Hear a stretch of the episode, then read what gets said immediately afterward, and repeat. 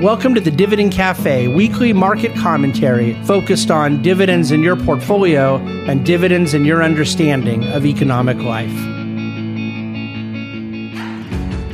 Well, hello and welcome to another Dividend Cafe. I'm recording in the middle of the day, uh, trading day that is, on Friday. And I really have been planning all week to do uh, uh, Dividend Cafe today on some foreign policy matters, some international affairs, geopolitical dynamics. And that's what I'm going to do. I, I just want to briefly comment on the fact that it has turned into quite a, a bloodbath in equity markets. And I do think right now, unless something changes, that I'm going to devote next Friday's Dividend Cafe to a little um, primer, a kind of refresher on bear markets that, that we certainly are in right now across broad equity markets. But those things come and go and those things matter and those things require some behavioral refreshers and we're going to do all that.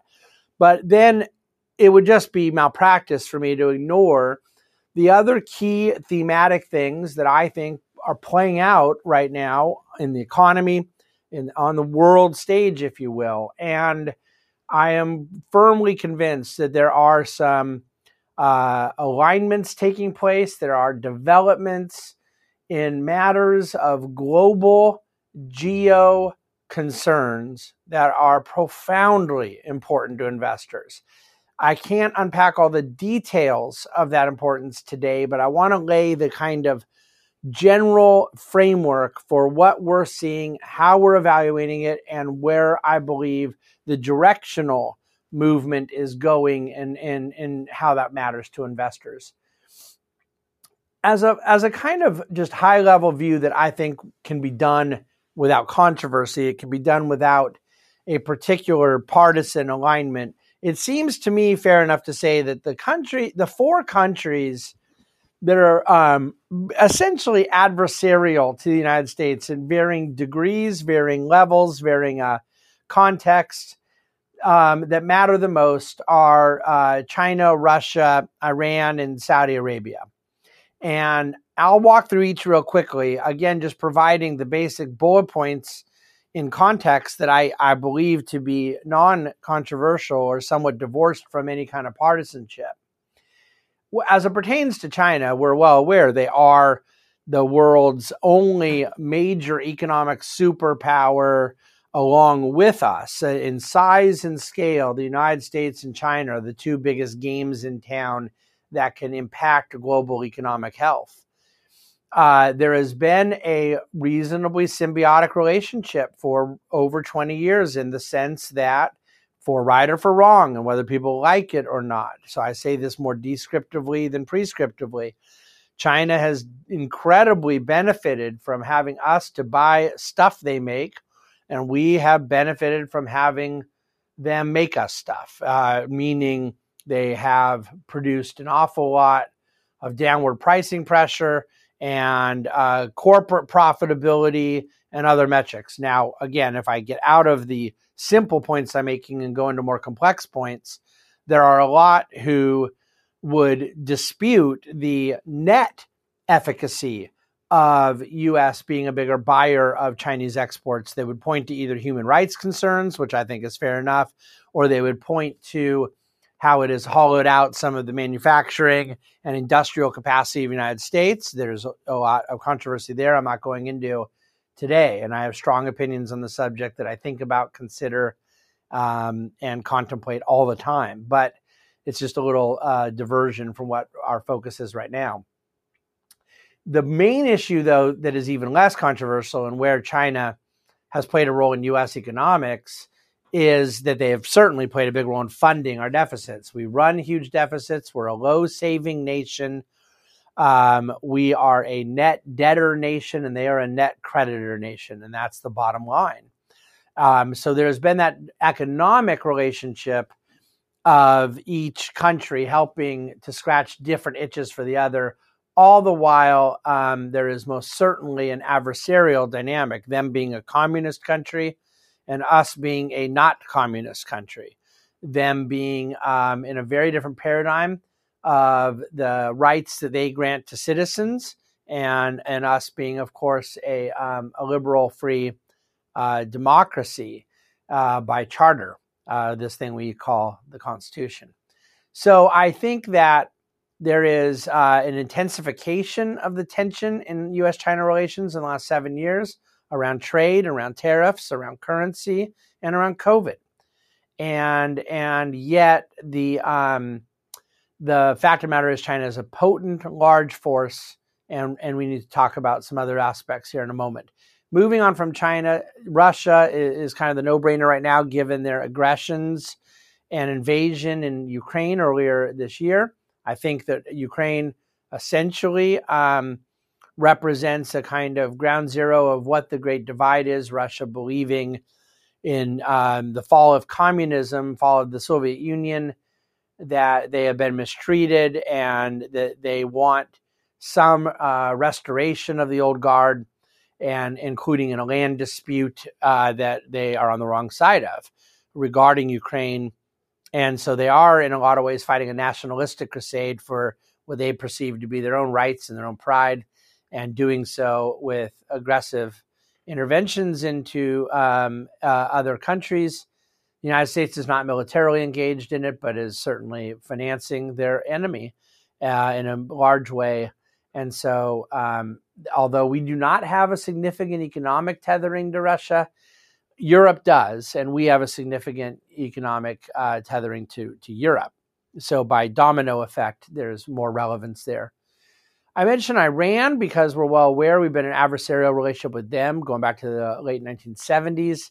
And there's a significant context in the uh, Shia Muslim uh, Iranian Revolutionary Guard component of the country. But the fact of the matter is that um, they entered into a treaty with the Obama administration in 2015 uh, and then the, the um, Trump administration ripped that treaty up. And then uh, the uh, country right now is in has no appetite to re-enter it, and and even in the Biden administration, um, where a lot of the players are who uh, constructed the initial deal in 2015, they're not going back in. They're a nuisance. We don't need to sell them a lot of things. We don't need to buy anything from them, but they do have a lot of oil and the, their ability, in theory, to be able to put oil into the world markets, which right now they don't have that ability, would be um, relevant in that isolated case. And then, of course, where they want to fit in uh, in other endeavors with Russia or China as a buyer or seller of things uh, becomes more relevant. That's sort of generally the role that a lot of autocratic Middle Eastern countries will play is sort of a nuisance as it pertains to a larger conflict. And then this brings us to Saudi Arabia, which is by far of the four, the one that has actually historically been the most friendly. I would call it a transactional friendship that the United States had with Saudi Arabia from 1946 till approximately 2010. And there were disruptions along the way. The 9 11 moment um, and the um, uh, various elements of the 1970s. There's been tensions between the U.S. Saudi, but it was always about oil. It was always about our need to buy it from them and their need to be safe and free and democratic to provide it. And there was this um, mutual alignment and the U.S. fracking revolution, more even than 9 11, um, is really what produced a final rift that then um, was exacerbated the murder of that journalist and uh, the uh, COVID moment when they um, flooded the world with oil, and then now leading up to Biden administration's recent visit, kind of begging them to help cooperate with increasing production to bring oil prices down. So, why do I bring these four countries up? Well, I'm going to focus most on Russia and China um, but my point being that they are four potent countries that each have different economic interests and a, diff- a different economic connection to the United States. And yet, I think that we right now need to really evaluate what is taking place. Uh, President Xi of China and Putin of Russia met last week, and there was largely this sort of Western response that, okay, you know, China's not telling Russia everything's okay. And yet there was plenty of assent coming out of China plenty of consensus acknowledging, look, Russia, we may say that we don't agree with everything you're doing, but we certainly understand why you feel cornered by the West and why you feel that the positioning of the US and NATO forced you into a very tough position with Ukraine. So this week, Vladimir Putin gave a speech a couple days ago, by far the most aggressive in escalating talk of the nuclear threat and and uh, uh, implicit threat to go to a nuclear option if it was necessary. Um, my view is that, as far as I know or have the ability to know, it is legitimate and accurate. The Ukraine has made great advances in that conflict, and that there has been continued defeat and continued dis- disappointment for Russia in their efforts. And yet, I am not sure that that's necessarily the best thing for markets per se to have Putin even more cornered. In other words, um, though I guess the only thing that could be worse than him actually prevailing as an imperialist authoritarian would be him being fully defeated as an imperialist authoritarian and deciding to go in, in a more cornered dog kind of uh, uh, route. I think that it is telling that he met with uh, Xi and then just two days later was comfortable with that level of rhetoric regarding nuclear confrontation with the West. And I'm not saying China said, yeah, yeah, you have our green light. Let's go nuclear here. What I'm saying is, whatever China is saying rhetorically and whatever China is doing substantively, what they're not doing is scaring Putin away from talking like a madman. And I think that they have an alliance right now that is not rooted in the exact same thing. China does not like the West, and Russia does not like the West. They are not for the same reason but they have a pragmatic alliance formed right now that if it were to essentially China mitigating the impact of sanctions by becoming a buyer or seller, depending on what we're talking about, in commerce with Russia, it, it mitigates the impact of sanctions that the rest of the West has has promulgated against Russia for the purpose of damaging them in this Ukrainian effort. So China becomes a sort of closet cousin of Russia in the war against Ukraine. And China has, uh, I think, been totally willing to be branded that way. Um, what does this mean in terms of the investment aspect? Look, I think that it very likely means a elongation of the war in Ukraine. I can't say if it's three months, six months, nine months. But I don't believe that there is a scenario in which that thing has to end. And I don't see pressure right now by which there is an effort to get back to the negotiating table or, or generate a ceasefire that can hold or come to some, you know, compromise on some of the land disputes at question. And in, if anything that puts on an elongation of the war extends a war premium that is primarily going to be felt, I think, in commodity markets.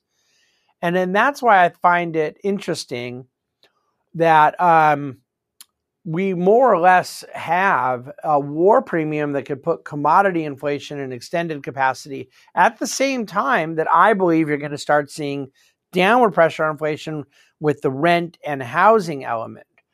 And so, if I could pause from the Russia China discussion and bring it back to the Fed, this begs the question of what the Fed's response would be. Do they see higher wheat prices that come about in 23 and higher oil prices that come about in 23 if those things materialize as a, result, of Russia Ukraine, and um, believe that therefore they need greater monetary tightening still to to fight it. There are some who I respect a great deal who think so. I don't think so.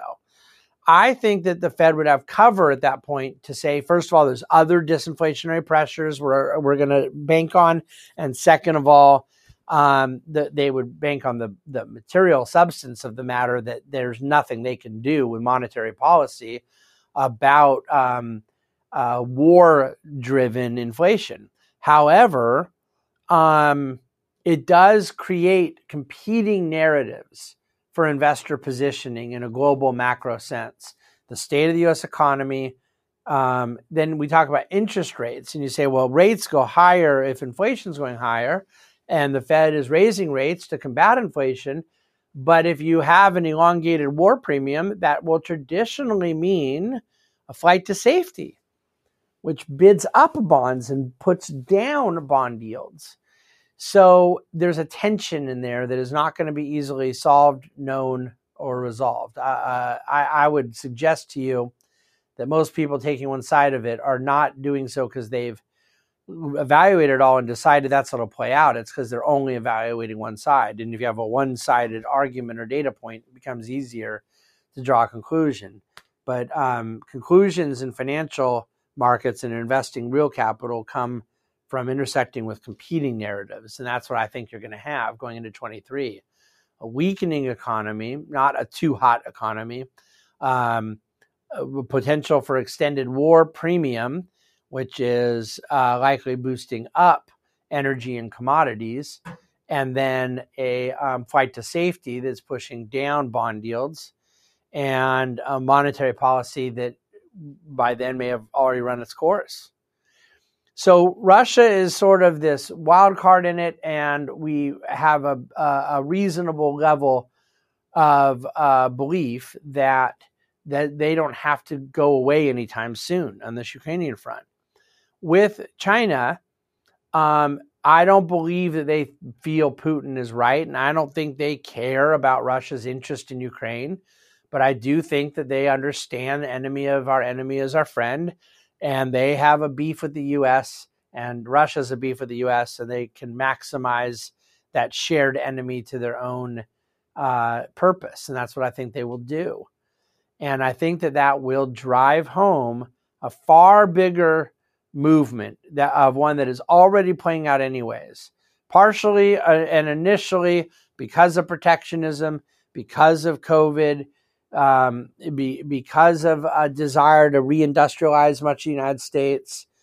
But ultimately, now from a national security standpoint, um, and the alliance that you see in the other countries who will leverage the other side of this against the West, I think that the West then now intensifies efforts for their own um, onshoring, uh, re uh, regionalization in manufacturing, in national security, in domestic goods, in commodity production, in a lot of these elements.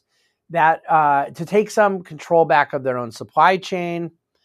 Um, this can't happen in three months, and it cannot happen in three years. But seeing these forces play out forces me to look at it as a financial guy and say it's highly capital intensive.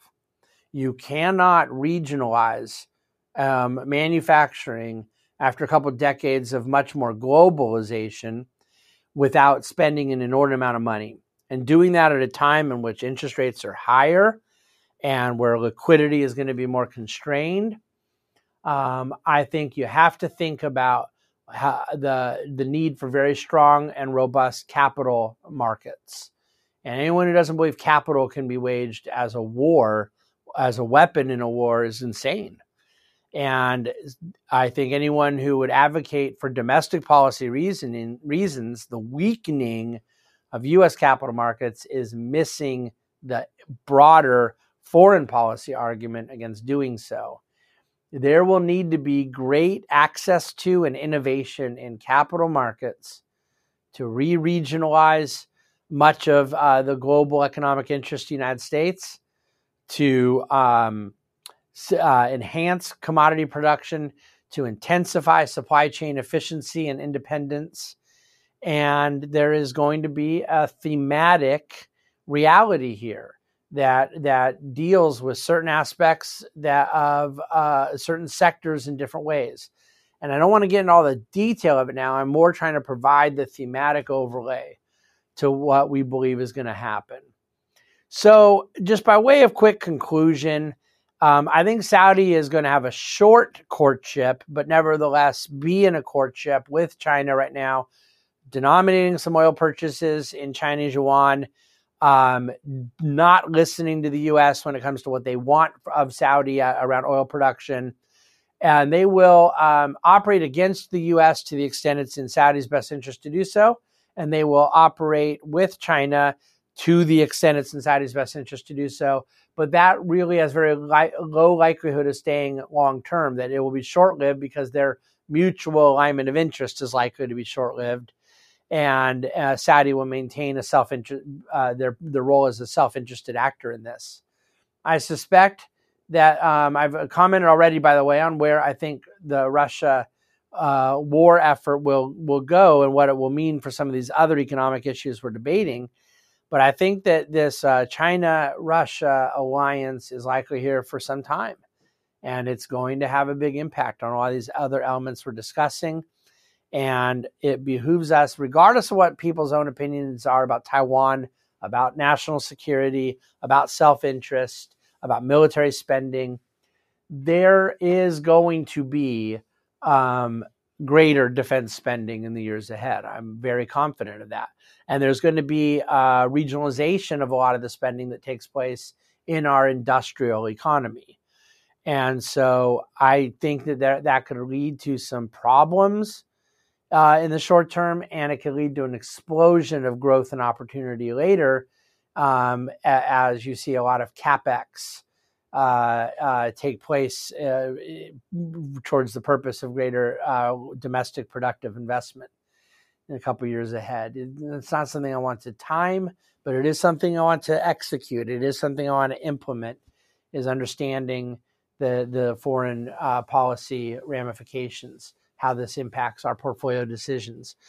Um, the number one biggest takeaway, if you just kind of want to, what does all this mean to me? Moment is quality. And I say it all the time, but this is another in a time of monetary policy uncertainty and ex- uh, high valuations and very low regard for multiple expansion and, and risk asset speculation. I would just simply say that quality in one's portfolio um, matters. The recurrence of cash flows, the uh, depth of balance sheet, and defensiveness of a business model. Those are the things in both the capital and operational sense that matter when you're in a vulnerable time. And I think, frankly, um, that those will be the companies that are best positioned to benefit from a lot of these changes. So we are seeing a bit of a global macro shift. Uh, we intend to be properly positioned. We may even look in the in the alternative space for a way that it can be best capitalized upon. But um, that's that's our dividend cafe for the day uh, alliance between China and Russia, the the ongoing nuisance where Iran and Saudi fit in, nations that are not necessarily uh, that interested in what's best for the West, what's best for the United States. Uh, that's been around for a long time. That's not new. However, uh, what is new is the way in which it is shaping up that can impact global macroeconomic conditions. I hope you've picked up a few things here. I know it was a lot to chew on, uh, but these are topics near and dear to my heart. I'm going to keep extrapolating practical takeaways from this in the days, weeks, months to come. If you have any questions, reach out to us, questions at thebahnsengroup.com. And in the meantime, have a wonderful weekend. Uh, the beat goes on. It's been a, a rough period of time here in markets lately. That's part of being in markets. I'll have more to say about that next week. Thanks as always for watching and listening to the Dividend Cafe.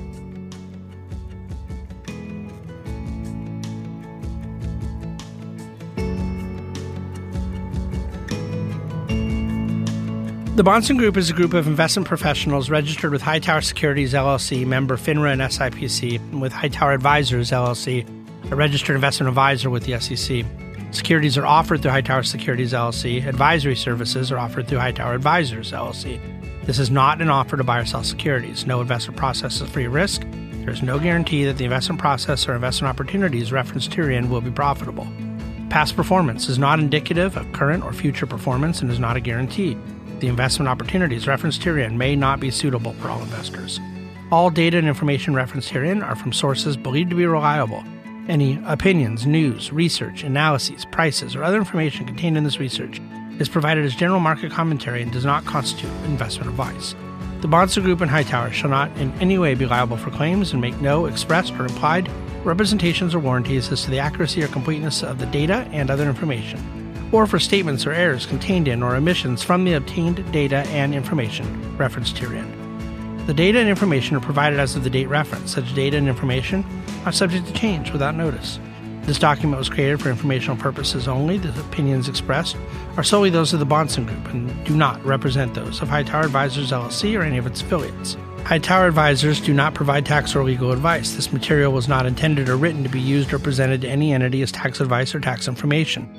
Tax laws vary based on the client's individual circumstances and can change at any time without notice. Clients are urged to consult their tax or legal advisor for any related questions.